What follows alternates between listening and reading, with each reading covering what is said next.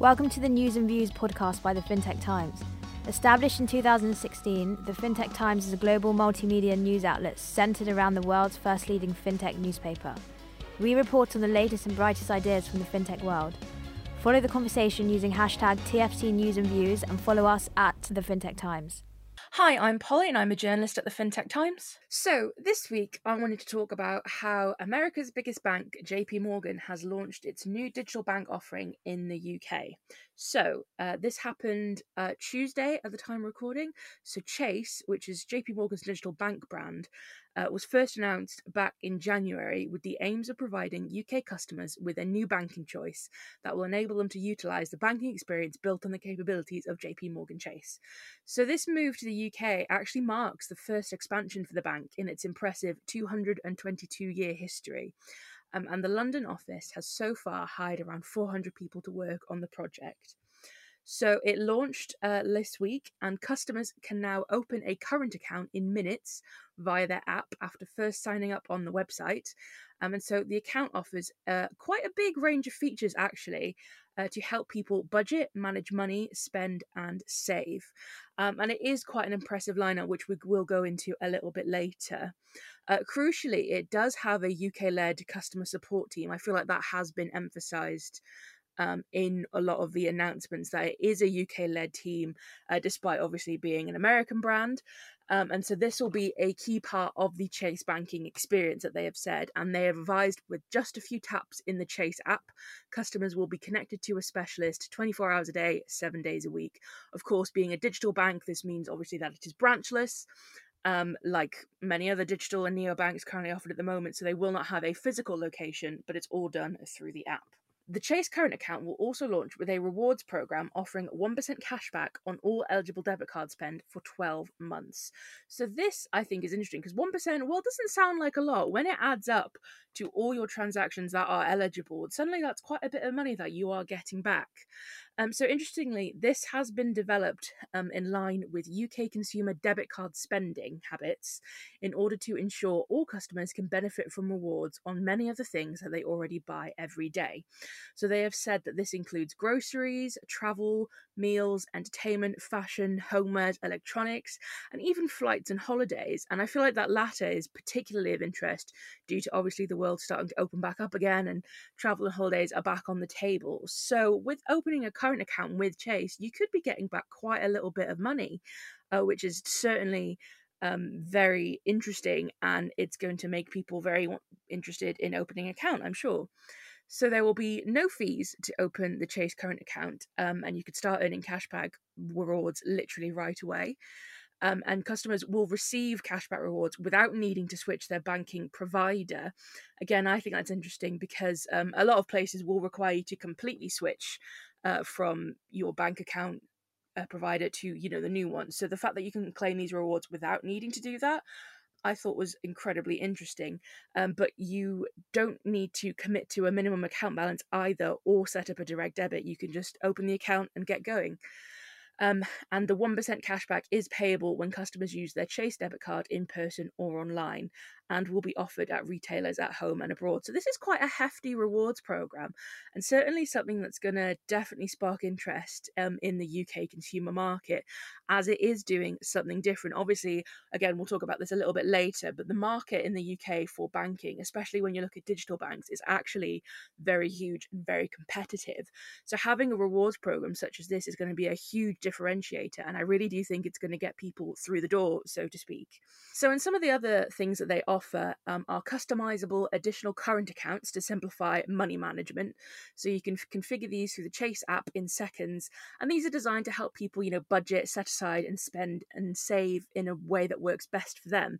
So kind of like creating different pots within your different accounts. So each Chase account comes with its own unique account number, and the Chase debit card can be linked to it instantly so customers can spend at any time from the account of their choice. Again, this is a very interesting feature. Um, it also does uh, small change roundups. So this is quite popular um, amongst sort of digital banks and even sort of other banks as well. Uh, the idea of rounding up your purchases to put that money in savings. So if you spend 90 pence, uh, it will round up to the nearest pound and then 10 pence will go into your savings automatically. And it's supposed to be a very easy way to build up savings quite quickly without really noticing it. So for the Chase Bank, however, they will earn 5% interest for 12 months. Uh, so customers can save as they spend and then also earn interest on it. Uh, and those roundups will be rolled out soon over the coming weeks. So this is obviously very interesting and it's also going to make it very enticing as it does differentiate from the other roundup products that are already available in the market. So there's also free fee free debit card use abroad, so customers won't be charged any fees by Chase when using the card while traveling, including cash withdrawals and ATMs. Um, and it also features a numberless debit card. This, I think, is particularly uh, interesting and exciting. So, card details are stored behind a secure login on the Chase app, so customers don't put their account details at risk if they lose their physical card. So, they can still continue to use their Chase card via their digital wallet, um, and the debit card has been made from recycled plastic, and all the card packaging as well is made from recycled materials. So I think this is actually really cool because I feel like, and this could just be me, but I feel like a numberless debit card or a numberless card in general is something that's generally associated with more higher end uh, products. So I think for Chase to roll it out on their current account is really cool. And as well, I think I like the idea of, um, you know, trying to to pass fraud in such a simple way you know how can we stop people from getting card numbers and getting bank account details? We'll just take them off the card itself. Um, there might be a little bit of um, some hiccups in sort of getting used to not having numbers on your card obviously but again i think it's just a really interesting feature. Um, and so i think what is clear here is that jp morgan clearly want to disrupt the established players that are already in the UK. As I said before, the UK does have a very highly competitive consumer banking marketplace, particularly obviously when we're looking at neobank and digital bank offerings that we have currently, you know, Starling, Monzo. There's so many digital banks out there now and that have been established now for quite a few years. So they do have quite a loyal customer base that is growing at all the time. But Chase adding to this and adding to this competition is definitely going to be an interesting thing to watch. And it's certainly going to provide more choice for consumers, which at the end of the day, obviously, is what we want. Um, and while the marketplace in the UK is crowded, this can only be a good thing.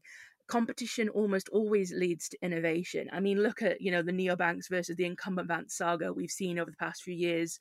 Um, the neobanks have really caused traditional banks to sort of examine what they're offering and what they're doing and has really pushed digitalization within the industry and you know have had to work to catch up and now we do have a really competitive really exciting banking industry with lots of choice for consumers so adding another player into the mix i think you know is only going to make things better especially with the features that we've already discussed so, according to Doral Blitz, the VP of Strategy and Business Development at Person- Personetics, bringing Chase uh, to the UK is a sound strategic move.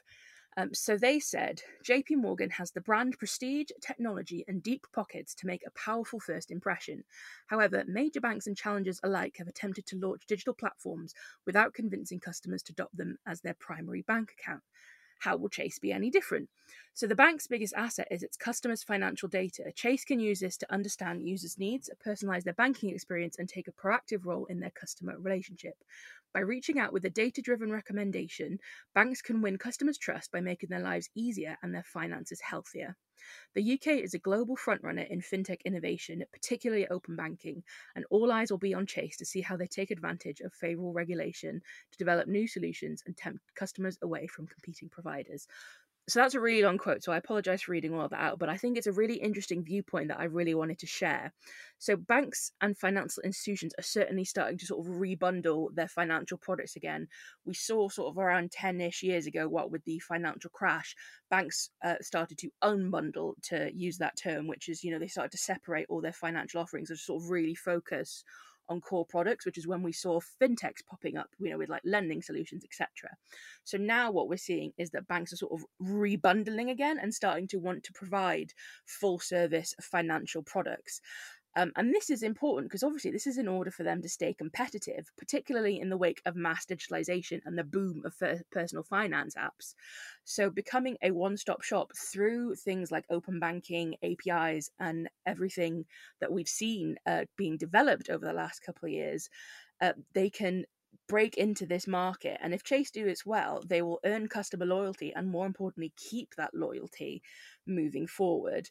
Um, a lot of the time, I feel like a lot of the banks, the new neobanks in the UK, and not even necessarily just the UK, but generally when you start a new financial brand or a new financial fintech startup, things like that, they can often have some difficulty in terms of getting trust for consumers. People are very wary when it comes to things about money, and people want to know that their money is safe with you.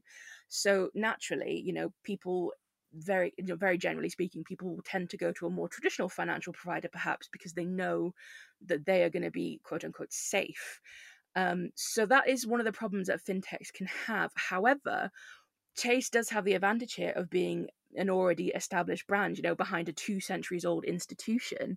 And this will certainly give it an edge to, compared to some of the other neobanks who literally have had to start from the ground up and earn consumer trust the long way around. So again, this is going to be a really interesting break into the market for um, Chase, and it was just going to be such an interesting one to watch and see how they do on the consumer side of things, especially with those features that we discussed. So to sort of conclude, this move from JP Morgan does show that even you know the most established financial institutions are really trying to accelerate their presence in the digital space and seeing the bank take this step i feel will encourage other institutions as well to explore the digital solutions even further um, and down the road, I feel that there is also a lot of opportunity here for fintech and incumbent financial institution partnership. So, like I was saying, sort of coopetition is the trending word at the moment. The idea that you can work together and partnerships are the real way to take things forward in the fintech industry. And I really do think we're going to see quite a lot of that with traditional banks wanting to explore their digital options. And in fact, we're already seeing it right now. So this is only going to increase. So it's just going to be really great to see what else this move sparks. It will be great to see, you know, are any other sort of overseas financial institutions going to try and break into the UK market? That'll be very interesting. Um, and, you know, I, even just on a personal note, I'm certainly interested in exploring Chase's offering for myself. So it's a really great piece of news and one that I think is definitely going to affect the market moving forward. Thanks for listening to the News and Views podcast by the FinTech Times. Don't miss next week's episode and continue the conversations using hashtag TFT News and Views and follow us at the FinTech Times.